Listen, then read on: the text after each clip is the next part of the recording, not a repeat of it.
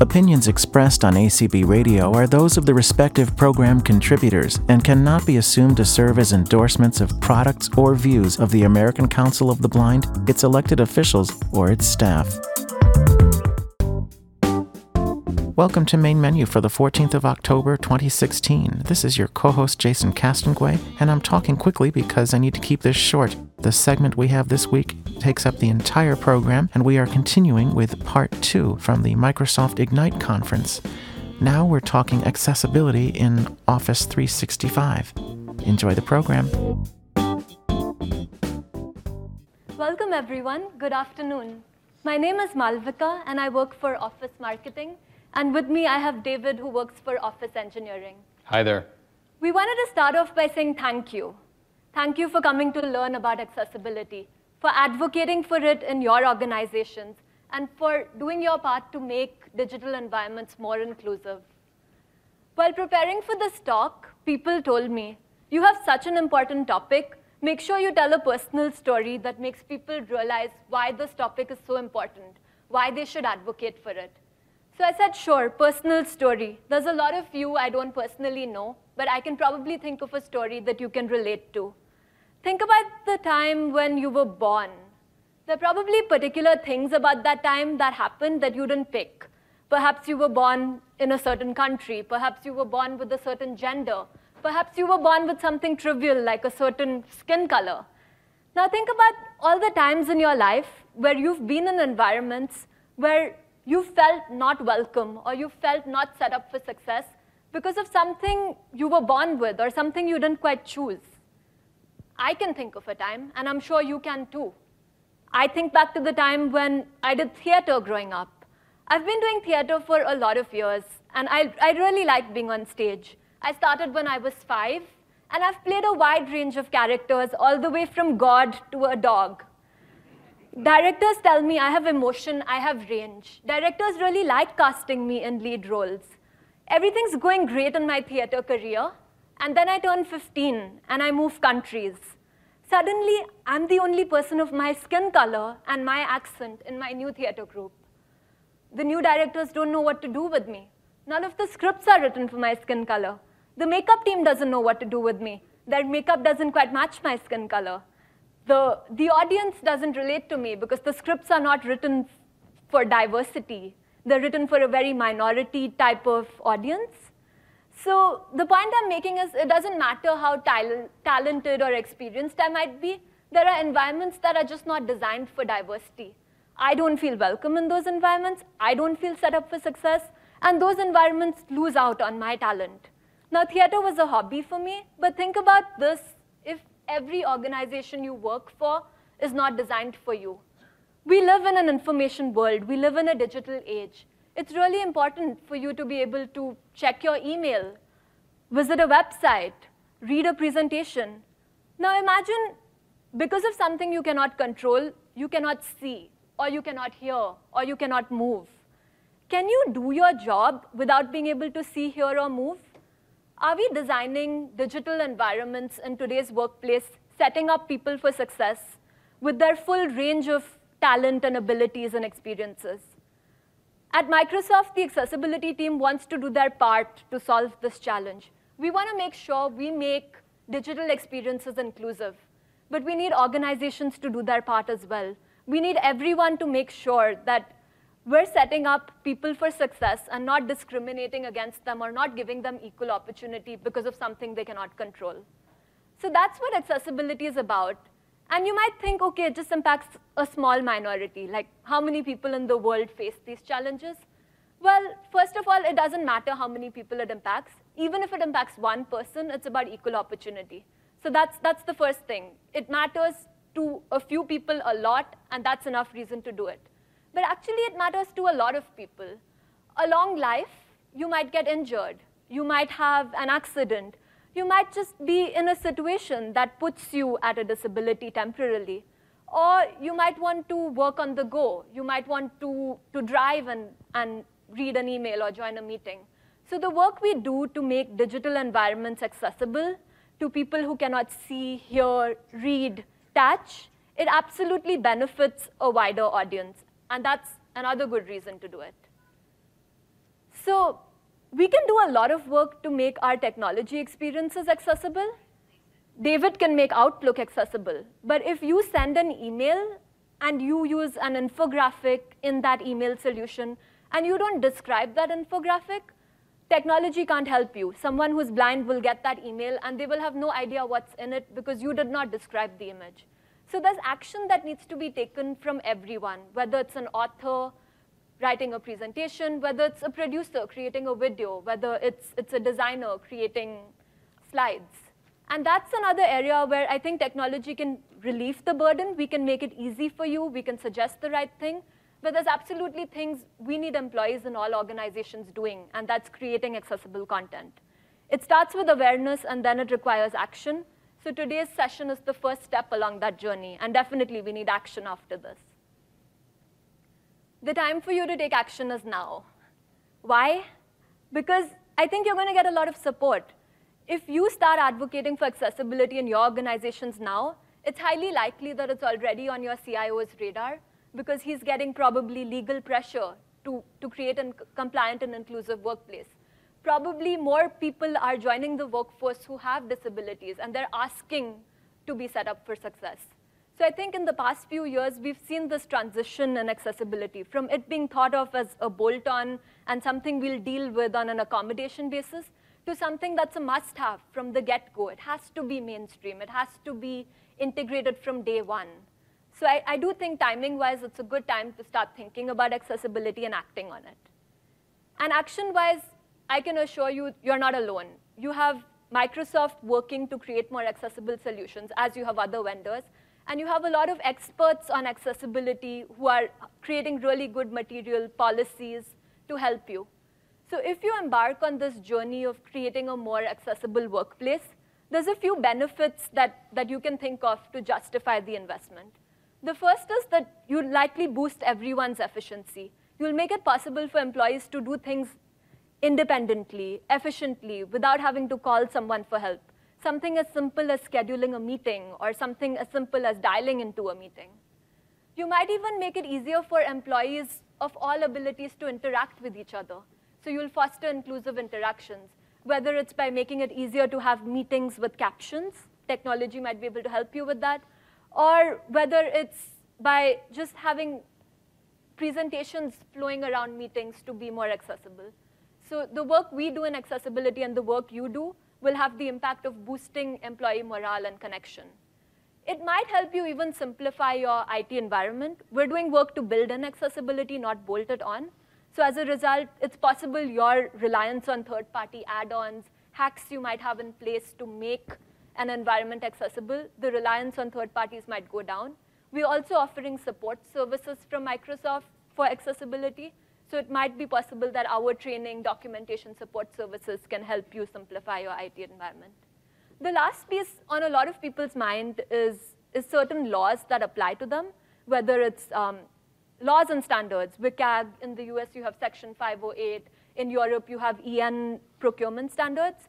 So from the get-go, thinking about procuring accessible technology, deploying accessible technology, could reduce your legal risk and, and reduce your expenditure in the long term dealing with, with fixes and responding to complaints. So there's definitely good reason to think about accessibility.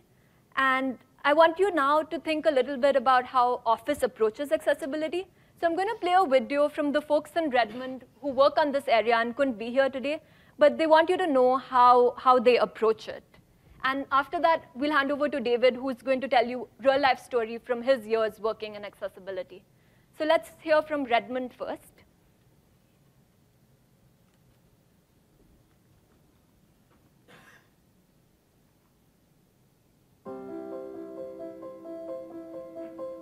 One of the things that really inspires me working in accessibility is that it's a really tough, complicated space, but it's a space where we're just we're doing the right thing for our customers. There's a long history of technology designed for people with disabilities that have moved into mainstream and impact all of our lives. If we connect with the broadest possible audience, we not only make products that more people can use, we also just make better products. We call that inclusive design. So, inclusive design isn't really just some abstract idea about how to develop software. It really takes everyone working together and thinking clearly through what we're going to build and having people on your team who can use these tools and need these tools give us firsthand experience on what we can go and do. So, having muscular dystrophy, I'm always looking for ways to make me more efficient. I really like the PowerPoint Designer because it's kind of feels like it was designed just for me. So, one of the benefits, a surprising benefit, is it makes everybody a little bit better at design. Uh, but interestingly enough, from an accessibility standpoint, it makes it possible for people to do highly crafted presentations with very little interaction with the tools. Working in Microsoft, I need to be able to consume information from a chart. Data labels, chart element, point theory value 600.5. And now I can do that with our own technology. Right the selected, right brown selected, right fox selected. Q, tell me what you want. With Tell Me feature, I can highlight my text in a certain color of my choice. Any blind person can do this now. I had an interesting personal experience when I first saw uh, the new learning features. Uh, I have a little bit of trouble with language, I'm a little bit dyslexic. And when I saw the way they broke up uh, the paragraph, when they broke up the page, I could read better uh, and I had better comprehension. I'm inspired by working on a technically challenging problem that ends up just helping people. You know, I've been working on accessibility for several years now. When I first started, it was a business problem. Our customers were asking for more accessible solutions. We had some challenges. But then I started meeting people, and I started realizing its impact on employment and their ability to communicate with loved ones. But I've come to realize that it has to be part of our culture. It has to be our lens to innovation. It's how we help everyone achieve more.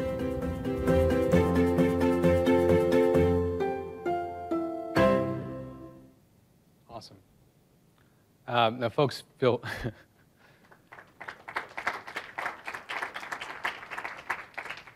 feel free to move closer too. I'll uh, I might treat this like a classroom and start start uh, picking on people who are who are too far away. Um, I'm uh, I'm David Gorelick. I'm a program manager in Office on the Outlook team. Uh, I uh, so I'll you know um, I'll, tell, I'll tell my story as Malavika did. Uh, when I started in accessibility, I actually didn't know much about the space. Um, and so how I uh, went about uh, learning more is just by, by talking to people. And so one example was um, having dinner with a person who uh, happened to be blind. And I, I don't know, by, you know, raise your hands, how many people have done that? A few. uh, and it was, uh, it, it, was a very, it was a very new experience. And so how does, you know, how does that person find the restaurant? Well, the, uh, he was holding on to my hand, so I would, I would, guide, I would guide him into the restaurant. Um, uh, how do you pick something on the menu? So the menu wasn't in Braille. And so I ended up describing the menu and what was on it and specials. Um, how do you, uh, how do you sign the check after when we, when we split the check? And so I ended up actually signing the name for the person because it's a piece of paper, and how do you do that? And so, uh, talking back to you know Malavika's uh, story, the the environment is just not designed for the person. Now, I'm not in the restaurant business, and so I, I, I can't really do much about that outside of being frustrated and feeling like people should have an independent uh, experience in their world. But I do happen to work in office, um, and so uh, going back to you know what, what I do day to day, I ended up talking to customers about you know take take Outlook. Uh, what are the things that you know bother you? And I went to a conference and there was a round table and eight people uh, sat at a time for you know hour uh, for for two days and just gave it to me. Uh, what are what are the things you don't like about Outlook? Um, and the one that uh, was number one was the scheduling assistant. The scheduling assistant doesn't work. Um, and how many people here uh, schedule a meeting using the scheduling assistant? So almost everyone. So imagine, imagine your manager says, hey, schedule some time with me this Friday um, when I'm free, and then you actually need help. You need someone else to help you do that. how, how frustrating is that? So uh, we went about fixing that and, you know, a hundred other things. And it's just, it's just one example. Uh, but trying to help people being dependent, trying to help uh, people be employed and productive. So let me talk a little bit more about that journey. This is an Office 365 discussion, but I just want to broaden it. It's really, uh, this is a Microsoft conversation. This is us partnering closely with Windows. Uh, our entire organization is moving uh, in this direction. And uh, there are four points I just want to make here, so you can, you can read the quote yourself. But one is driving culture change, and one of it is top down through Satya and the great support that he provides. And a lot of it is bottom up and just people becoming more aware about the space and thinking about it as they are designing features and, and talking to customers. Uh, second is making sustained higher investment. So investing more and not, uh, not as a push, not as a six month stopgap, but investing more forever investing more to create a good experience. Uh, third, uh, and this, this seems really obvious after the fact, but bringing accessibility into our overall processes. So we know how to make good software, we know how to talk to customers, we know how to make great experiences. And so taking that uh, and applying it to accessibility, making sure accessibility is, as Malavika was talking about, it built in, uh, not a bolt on, uh, something to do at the end.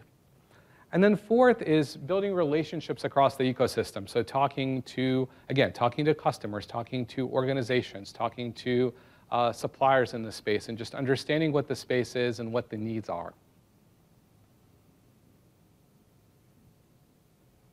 So as a company, we had an epiphany. Accessibility is about people. It's not about compliance. And I'll, I'll say it again. Accessibility is about people. It's not about compliance. It's a small change, but it really it changes everything.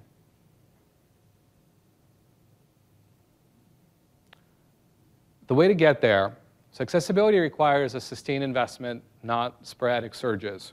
Uh, I can tell you this is the biggest investment that we've made in accessibility, uh, at least in the last 20 years. It's huge. Uh, but it's not, it's not going to have a lasting impact if we think about it as a, as a surge, as something to, to pay, off the, you know, pay off the debt and then be done. Uh, it, is, it is a permanent investment, a permanent focus. It's part of understanding how to make software that is accessible and usable from the start. So I'll talk about our secret sauce, and I'm, I'm happy to share it. I, uh, the more people that follow this path, the better. And so the way, the way that we think about accessibility is part of our design. So when, when we started uh, uh, this work, when I started this work, the biggest focus was on the most widely used features. And that's, again, putting the customer uh, in the center. And so what are the things that people do in our products? What are the things that they care about the most? Uh, and focusing on those first.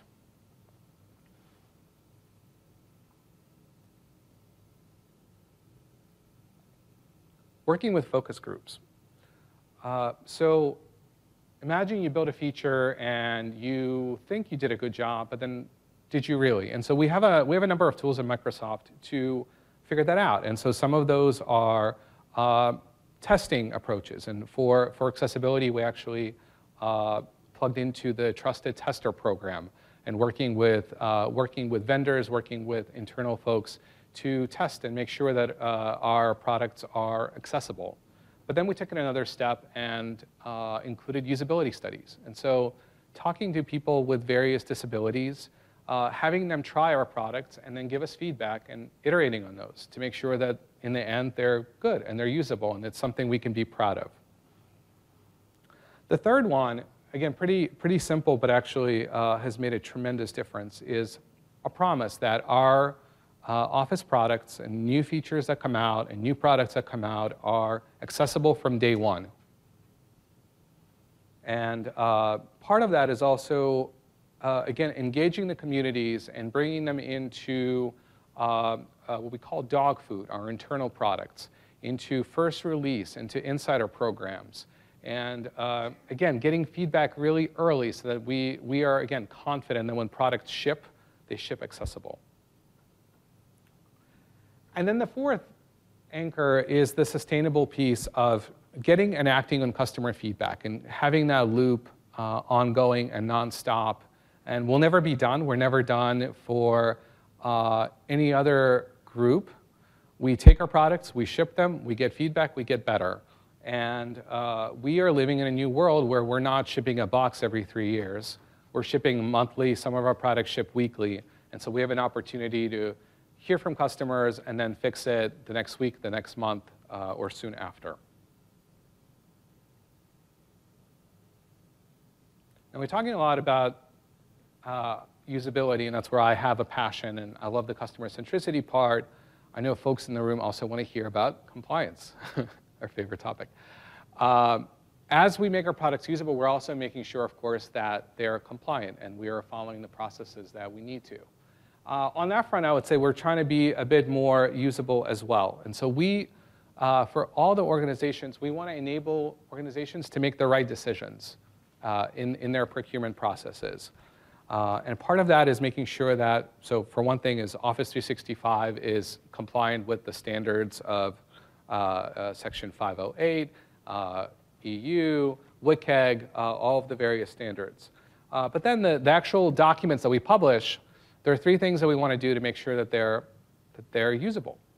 One is comprehensive, and so pick a product within Office 365, and if you guys uh, have been here for three days, there, there are a lot of products, there are a lot of endpoints.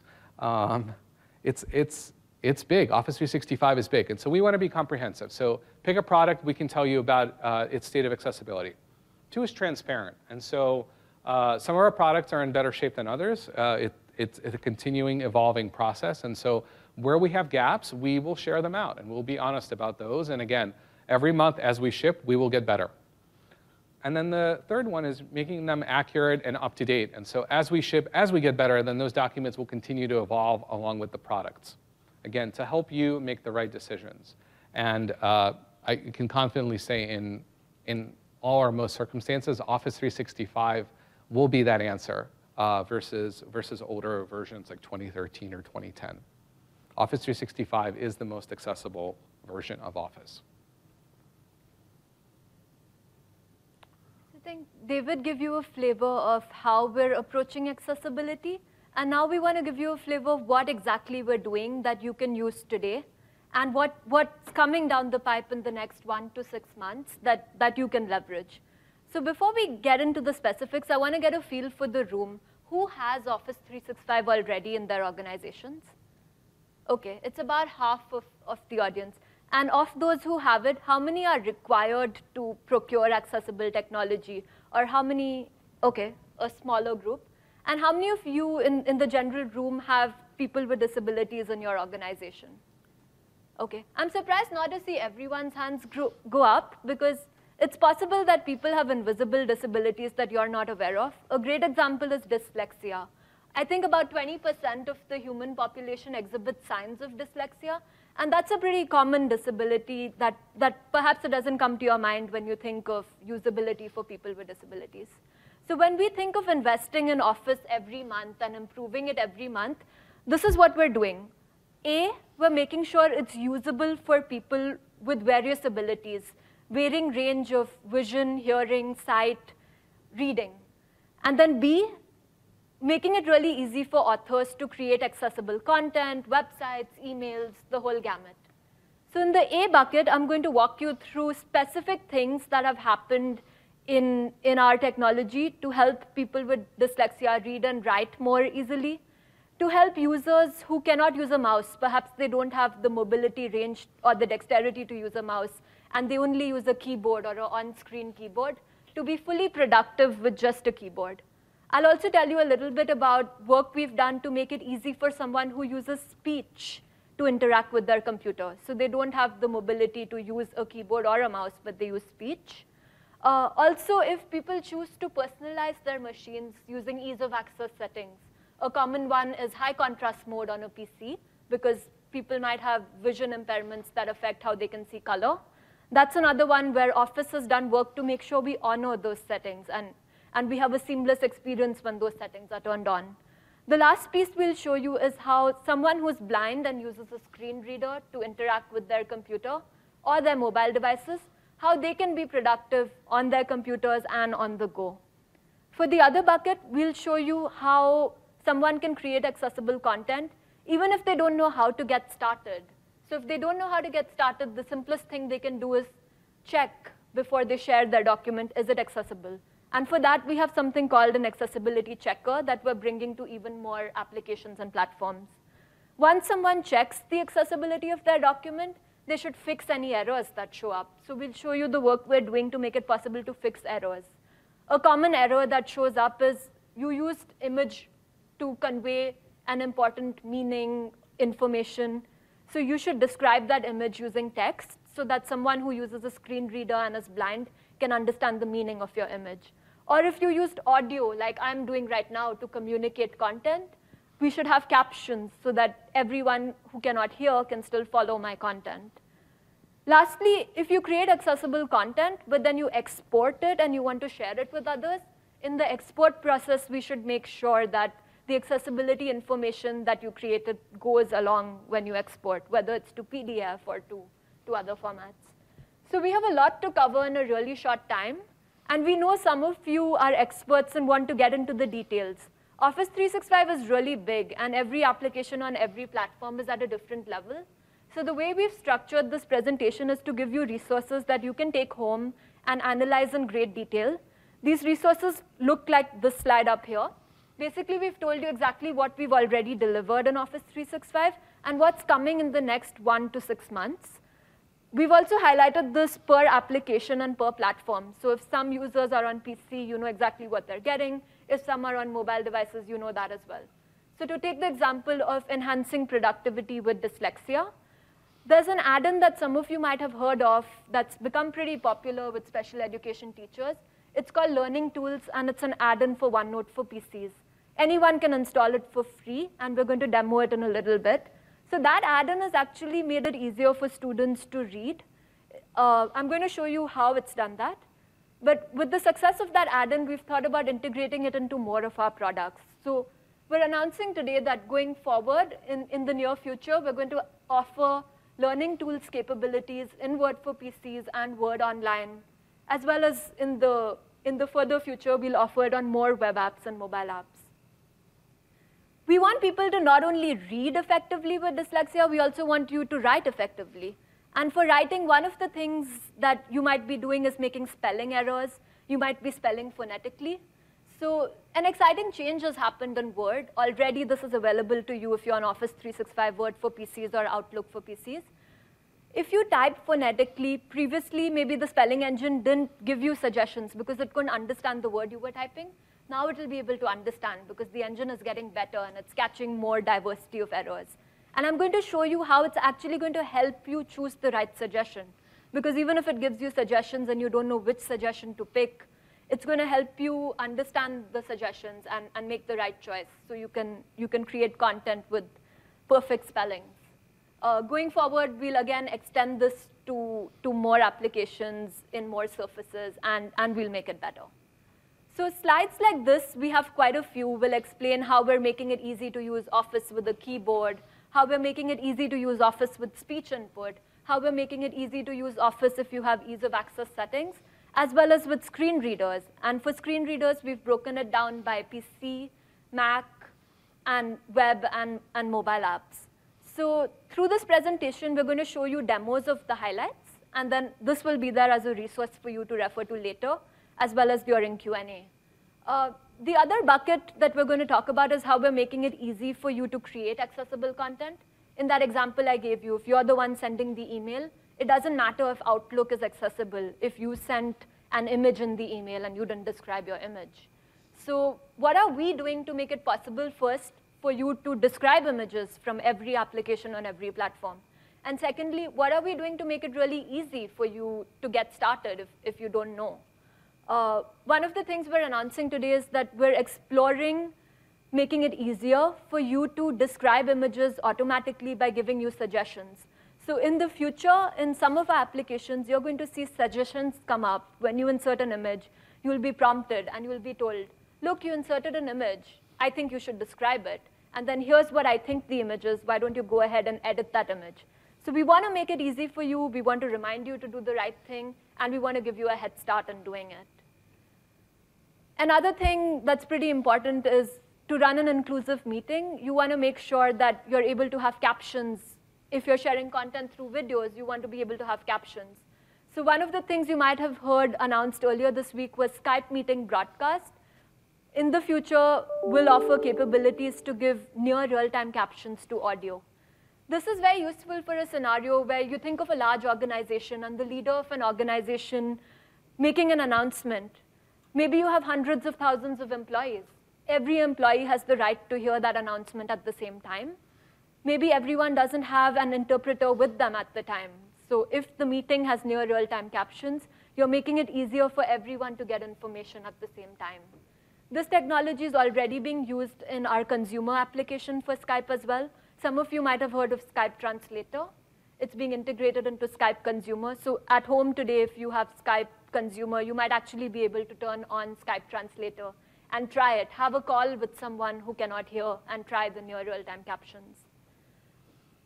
Another topic we spoke briefly about is if someone doesn't know how to even start authoring accessible content, they might want to just, like a button, like a spell checker, have an accessibility checker. So we're going to show you what we have today and assure you that we're bringing it to more platforms, more applications in the near future. So let's get started with demos.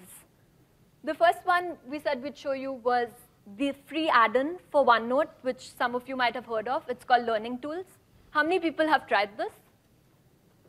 OK, no one has tried it, so that's exciting. So my demo is a surprise. um, here we have OneNote open, and we have a lot of text to read. So Learning Tools gets integrated into the ribbon. And what I can do is get into Immersive Reader. And the first thing you see is all of the crowding goes away. All of the distractions go away. I'm focused, and I'm going to read this thing. Office 365. Office 365 is a subscription service that gives you access to the most up-to-date versions of Office. So it's able to read out things to me and simultaneously highlight the word that's being read out as well as the line being read out. So I focus on that, and I pay more attention. The other things it can do is actually change the font spacing and the text size. Some studies have shown that people with dyslexia find it easy to read six, sentence, uh, six words per, per line. So that's what, what you're seeing in this view. And we have some fonts that we use that, that are proven to be better for people with dyslexia. In, in Windows, we offer these fonts for free for you to use as well. Uh, we also let you customize the background. Some people find it easy to read uh, light text on dark background, but some people find it easy to read pastel colors. So those are the things that are available for free to anyone to add as an, uh, to, to install as an add-in. And specifically for, I think, English language learners, there are additional capabilities that people are finding helpful when learning a new language. You can break big words into syllables. You can actually highlight parts of a sentence, so, so you focus on the sentence. So there's a lot in here, and the good news is that it's getting good feedback, and we're rapidly iterating to bring it to more applications. Let me show you an example of an application that, that we're announcing where we're bringing this to. So I mentioned briefly that Word for PCs will get some learning tools capabilities in the near future. I'm giving you a first look at what those look like. So Word already has a read mode. You get into read mode, and you're supposed to focus on what you're reading.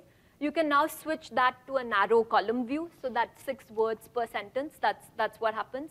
You can switch the colors, uh, similar to what I showed you in Learning Tools. You can break words into syllables, and uh, best of all, you can read aloud. So, so the feature I showed you where you play and the documents read out to you, all of that will be coming to Word for PCs in, in the near future, as well as Word Online. Um, and then over time, we'll also bring it to OneNote Online and, and other applications. We don't just want you to read effectively, we also want you to write effectively. So I mentioned that the spelling team has done work. Let's see what that looks like. So in this particular email, this is a word where it's difficult to, to pick between suggestions. This is another word where it's useful to have the word read out to you so you can understand what the word is. And there's another word there that in the past you would have not gotten a suggestion for because the engine had no idea what it was, and now you're able to get a suggestion. So area or contiguous or entrepreneurs, things like adding synonyms, things like adding the ability to hear a word read aloud really help with making the right choice, correcting spelling errors, and even learning new words, increasing your vocabulary. The other piece of work I mentioned we're doing is for someone who cannot use a mouse. Uh, if you use a keyboard or an on-screen keyboard, what are we doing to make you more productive? Well, the first thing we're doing is making sure every part of our application can be used with just a keyboard. Now, now that's a lot of work. And how you use something with just a keyboard, it could mean like you tab through a lot of controls. It could mean you use the arrow key. We also want to make you efficient, right? So so we've had keyboard shortcuts in a while for some of our apps, and, and maybe a lot of power users out there know some of these keyboard shortcuts. We want to give you visual cues if you can see, so you find it easy to find the shortcuts. So if you press Alt, you can see some of the, the shortcuts. We're bringing that capability to Office Online as well. We also want you to be able to bypass all of this tabbing and just say what you want to do and it gets done. So some of you might be familiar with the tell me control. Has anyone used that in Office? Awesome, just very few people. So what it does is you press Alt plus Q, and you just type what you want to do, and it does it for you. And it remembers the command you type, so next time you can, you can find it easily. Um, it's, it's pretty intuitive, so even if you don't remember the name of the exact command, you can kind of type what you want to do, it figures it out. And over time, they're expanding to give it more capabilities. Like you can say something like, um, highlight this line in yellow. So it's able to actually do complicated commands that deal with color. And if, if you're blind and you, you have difficulty picking out yellow from our controls, you can just say highlight in yellow and it'll do it for you. So that's, that's pretty neat. It also helps you find help. So the help capabilities of Office are integrated within this. And the help capabilities include keyboard shortcuts. So if you're a power user who just uses a keyboard and wants to get quick access to the keyboard shortcuts, you can try searching for those through Tell Me.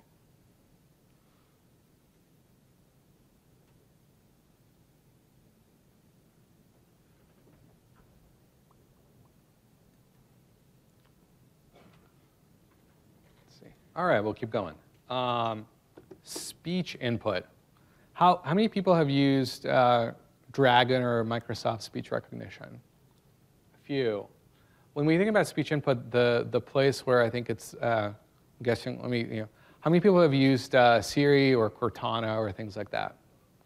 Yeah, so um, there's, there's work that's being done to, to improve speech recognition for, for uh, or speech to text for people who use it all day, every day.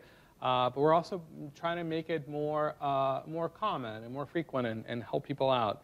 And uh, we'll try something. I hope, I hope it works. Um, but there's a, in, in the same learning tools, there's a dictate button. I can press dictate and say, hi there, I'm so happy everyone made it today.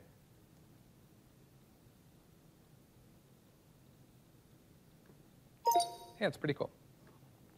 Uh, but we also wanted to try, you know, what if I, what if I'm watching a video? Uh, you can play the second one. That's fine. Okay, we'll Go play.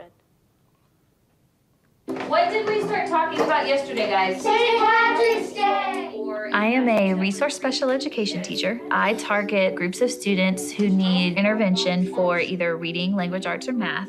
These are kids that struggle every day and to watch them grow and learn and have those aha moments. Oh, now I get it. All right, stop it. so rewarding to me. Uh, it's tough, and it just it's makes tough to do it in a big soar. room. it actually started late. So sometimes uh, I've seen some teachers use this for actually transcribing videos.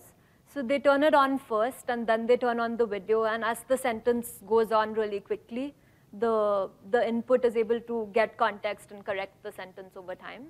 You see, it's pretty yeah, and, and you, you see you see it get better at with you know it hears a word, but then when it hears more words and sentences, it, it, it gets smarter. Um, but outside of outside of big rooms, it's it's a it's a cool trick to try, and you know it's basically live transcription of video, um, which is amazing. I wish it worked better today. Um, let's see. we'll keep going. Uh, so another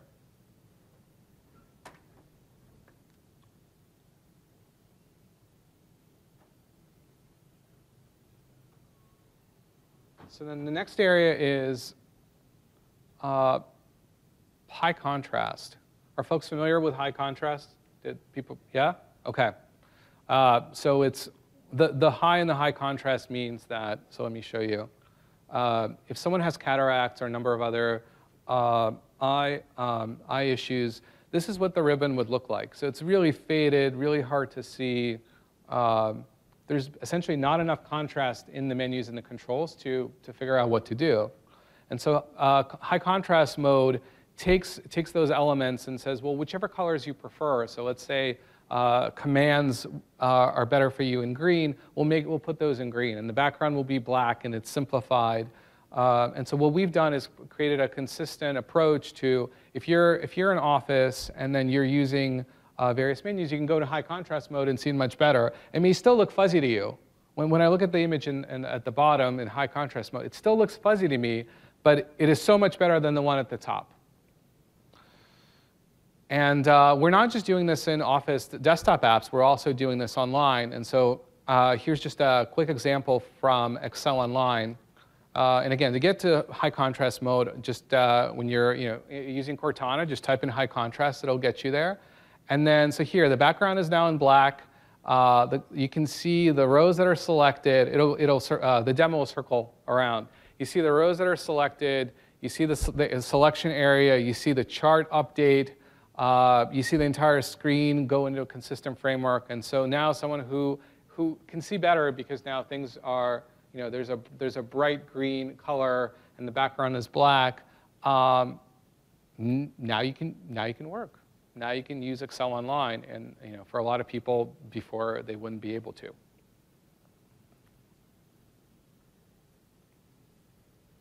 Screen readers. How many people have used, uh, used a screen reader? Oh, it's not bad. Okay.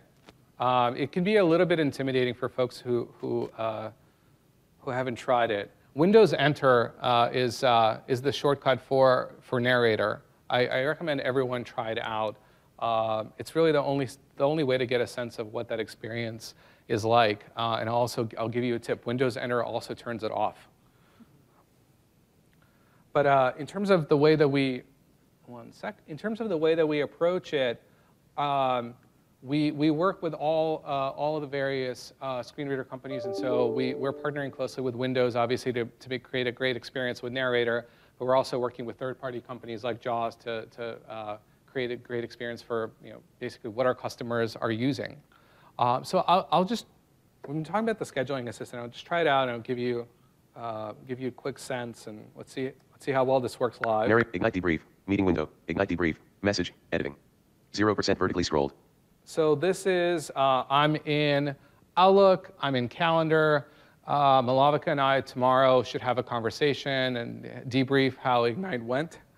Um, and so in, in this meeting, I can press, um, and so I'll, I'll, talk about keyboarding a little bit as well, but the, the, when you're using a screen reader, it's really very much a combination of quick, efficient keyboard commands along with uh, the, the speech output. And so to get to the scheduling assistant, all you have to do is press Control Tab. Tab.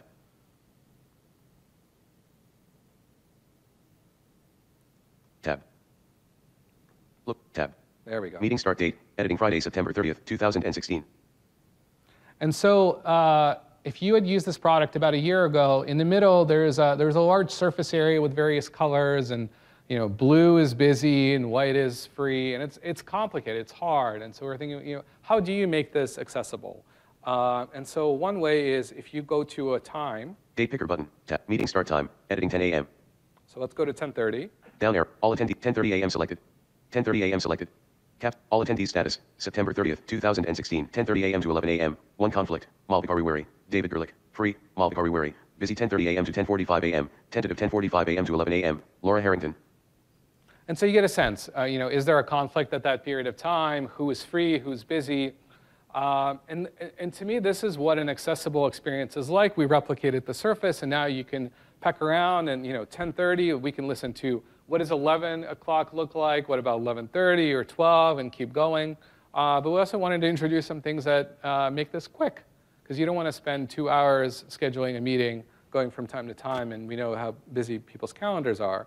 Um, so there's also an option for auto pick. It's basically, why don't you just give me the next time that's free? Um, and so you can tab, Tab meeting end date. Tab date. Meeting end. Tab all attendees status. Tab add attendees. Tab, add room. Tab options button. So go to options. Space. Menu. Menu. Menu. Down arrow. Go to Down auto arrow. pick. Auto pick. Collapsed. Menu item. Menu key. Space. All people and resources. Enter. Ignite Enter. debrief. Meeting window. Option. Ignite debrief. Meeting window. All attendees status. September 30th, 2016. 3 p.m. to 3:30 p.m. Zero conflicts. David Gerlich. Free. Malvikari Wary. Free. Laura There we Harrington. go. And Free. now Editable that's the text. next time All the meeting's at, and we can Menu. schedule it. So, I, and, uh, you know, it's there's an accessibility experience of just replicating the experience, and then there's they're trying to find ways of how do we get people to be efficient? How do we get people to be able to uh, work quickly in their day-to-day lives? Okay, so hopefully that gives you a flavor for the variety of work happening in a variety of apps to make it usable for people enter, with exiting narrator. disabilities. Now let's just switch gears a little bit and talk about the work I mentioned to make it easier for authors to create accessible content. So I mentioned, how many of you have used Accessibility Checker? Very few people know it even exists. So the first thing is to, to make it more discoverable. And now if, if you can see the screen, you can see next to the review tab, next to spelling, where you expect things to be when you're in the review process, you see this thing called check accessibility. So that's the first thing we're doing, making it more discoverable and offering it in more applications. It used to only be in Word, Excel, PowerPoint for PCs. Now we also have it in Word, Excel, PowerPoint for Mac. And going forward, we're going to have it in, in Office Online and in more applications like Outlook and OneNote. So that's the first place to start if someone in your organization knows nothing about accessibility or about creating accessible content. Have them get started from here. Go to Review tab, just click a button. See, I mean, is your content even accessible? So what this button does is it scans your documents and gives you errors that, that people with disabilities are likely to face issues with your documents if you don't fix these errors. So I mentioned a common error that comes up is, look, you're using images or charts or something visual to convey meaning, but you haven't described that visual thing. So the simple way to describe a visual thing is to add alternative text. So in this workflow, okay, you run the checker, you get the error, you figure out how to add alternative text. Takes a little time. We thought maybe we can, we can improve this process for you. So I want to show you what some of the newer apps have done. This is Sway, and you're creating a newsletter. You're running the accessibility checker, and in Flow, it's telling you to review the alt text. It's taking you right there and letting you edit it. So it's not just telling you the error, but it's also giving you the ability to fix the error in Flow.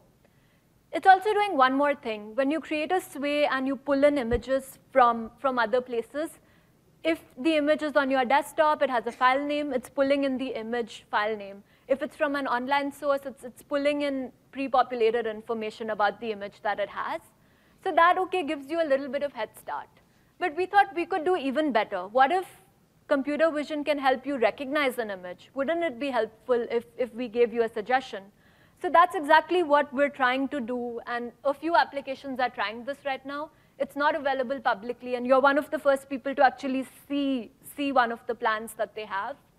So in PowerPoint, if here I'm, I'm building a presentation about Wall Street, and I start off with a nice image to just introduce my presentation. I pull in, pull in the Wall Street sign. So what PowerPoint does is it actually gives me a tiny icon that says automatic image description. A description of this image has been created for you. Click it to review it. So in my flow of creating my presentation and adding an image, I'm getting alerted about alt text. Not only alerted, but also given a suggestion. So my computer algorithm, where it can identify images with high confidence, it gives me a suggestion. So it says it's a close-up of a street sign in front of a building. Uh, it does okay, but I think I can do better. So I can go ahead and edit this. And then to make the algorithm better for everyone, if I'm open to donating my picture and alt text back for science, I also have the option to donate it and make the algorithm better for everyone. So this is one of the things we're playing around with to make it easy and reduce the burden on authors to create accessible content. So in a rapid amount of time, I think we've gone over a, some examples of demos, And you're probably wondering, okay, there's so many applications, so much going on, how do I keep up? So one of the things I want to call out is that we've started this new blog series. So on blogs.office.com, and I've created a, a link for you so you can find it easily. But every quarter, we like to tell you what's happening with accessibility in Office 365. What are we doing to make it easy for people with disabilities to use Office? And what are we doing to make it easy for authors to create accessible content? Our documentation team is doing a ton of work to make it really easy for people to get started with Office if they use assistive technology, if they need keyboard shortcuts, if they need to, to get a step-by-step -step process of how to create an accessible document. And they've created a hub for you. So if you just give this link to an employee in your organization who wants to learn more, right from that hub, they can get the, the articles they need about the product they want we know decision makers like to see the product and it performing with assistive technology to believe that this actually works. So we've created a short demo series where, where you can see videos of Office 365 and some of the recent work we've done with keyboards and screen readers and high contrast mode. Lastly, we also know that to, to procure an accessible technology, you need conformance documentation. Some of you are required to get conformance statements and, and know how we conform to, to the standards of WCAG 2.0 or EN 301549 or US Section 508. So we prepare conformance documents and we've created new sites that, that you can find these documents easily at. Office 365 does update monthly, so we're going to put in an effort to, to update these documents as material changes happen. Uh, we're also going to go a little deeper later in the week. So those of you who are interested in this topic and want to, to get your hands to more information, there's a SharePoint session happening on Friday where Melissa is going to walk you through how they approached making SharePoint online accessible. And maybe some of the best practices that, that they learned can be useful for you if you develop websites and your organization has challenges making accessible websites. We also have uh, some customers who've worked in the accessibility space for a while who are going to share best practices from their organization's perspective in implementing Section 508 or creating a more accessible workplace. These customers are from a mix of organizations, university, government, schools. So they're dealing with adults, they're dealing with children, they're dealing with, with employees, with customers, and you're going to hear some of their strategies. That's happening tomorrow in the afternoon. We've created a new website, so all these links I'm giving you, you can get from one place. So if you remember nothing else, you can remember microsoft.com slash accessibility. We also have a very active Twitter presence, so if you want to learn more about the space, you'll, you'll get news by following this handle, MSFT enable.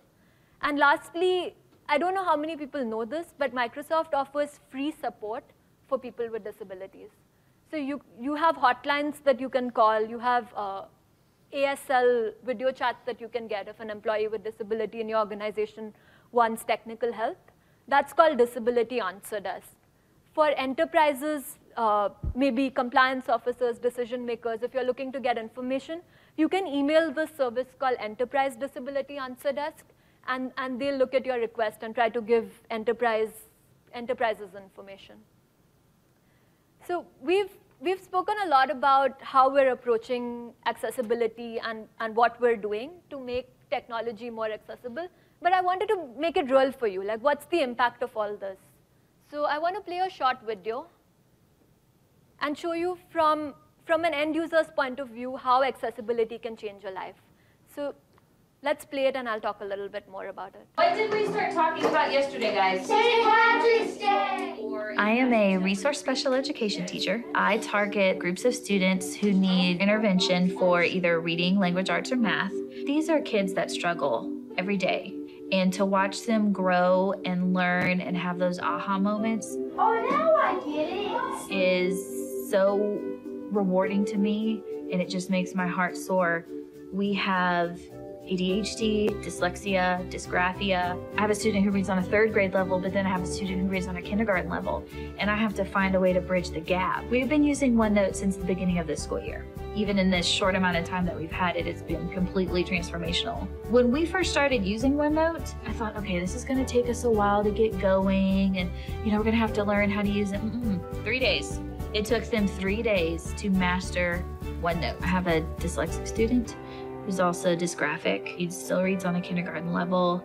You know, he's 10 years old, he's still learning sight words, and you know, he would tell me all the time that he was stupid. When we started this school year, he read four words per minute. For the longest time, I struggled with how to help him. And when we got the learning tools with the immersive reader, he went to 22 words per minute. I never thought in one calendar school year that we would even get into double digits. And he's at 22 words per minute, and he stayed there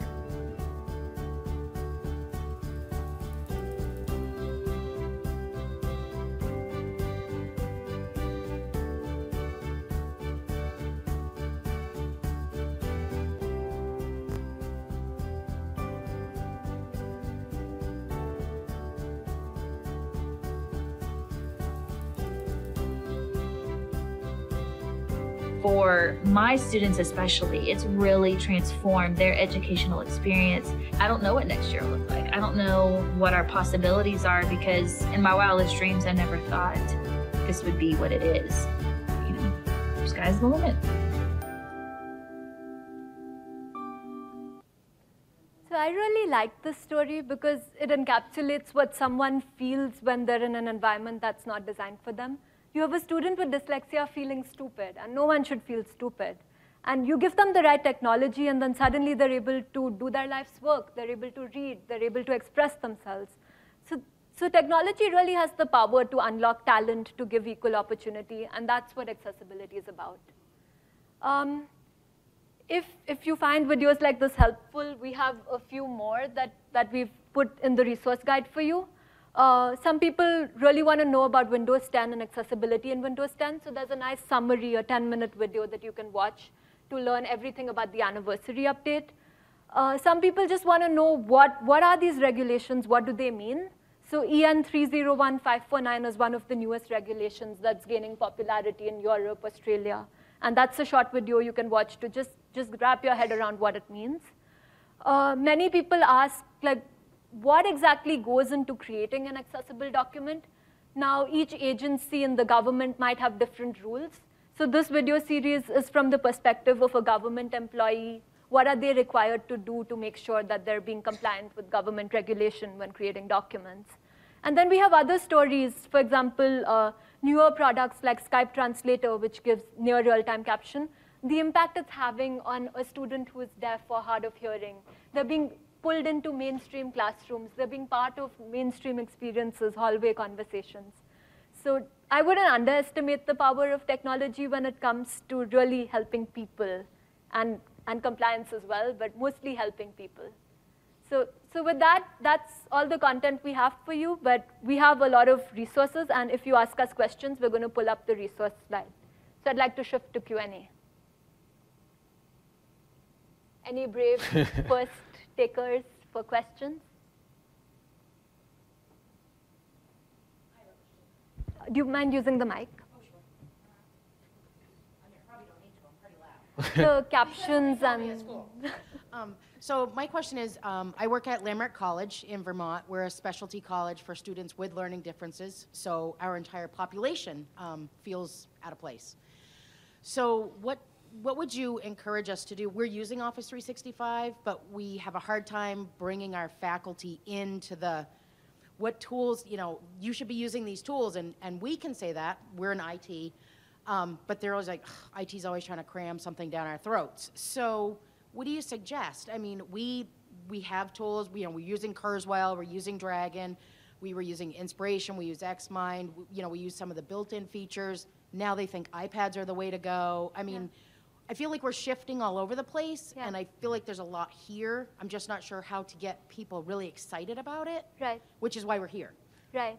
So actually, I didn't mention this, but the video I just showed you, Lauren is a special education teacher, and she's going to be here tomorrow as part of the customer panel. Awesome. So I think she's a great resource. She actually advocated for her classroom to get surfaces as an example. Great. And then she's been able to have some luck getting OneNote. So part of it, I think the customers will be able to speak to resourcefulness and getting executive buy-in.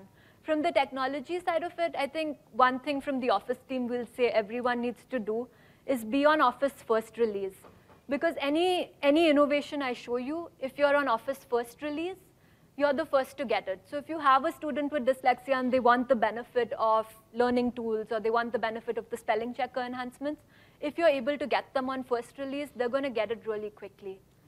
So, so that's something I think you can control as an IT administrator. Right. And uh, do you want to add to that answer? No, I think, I think that's good. I, I you know, the, the, the other part of it, I think, is um, I think the truth is in the experience. And so if, if, uh, if teachers try this out, if students like it, which we, we think they will, uh, then you don't have to push uh, as IT. I think it'll be more of a pull model. So It's an interesting environment up there, um, and we've really struggled with this. You know, everybody has their own idea. I- um, Everybody that's in education can probably speak to faculty, and the, you know, this is what I do, and this is what I'm gonna use, and so sometimes it's more difficult than you might think to get them really jazzed up about something that we think is awesome, like we're using it, we're like, oh my God, it's great, you know, I mean, I can read and I can write and I'll do all those things, but I'm still using the tools, like I love them. And so it's getting them to that point of driving their students there is just something that,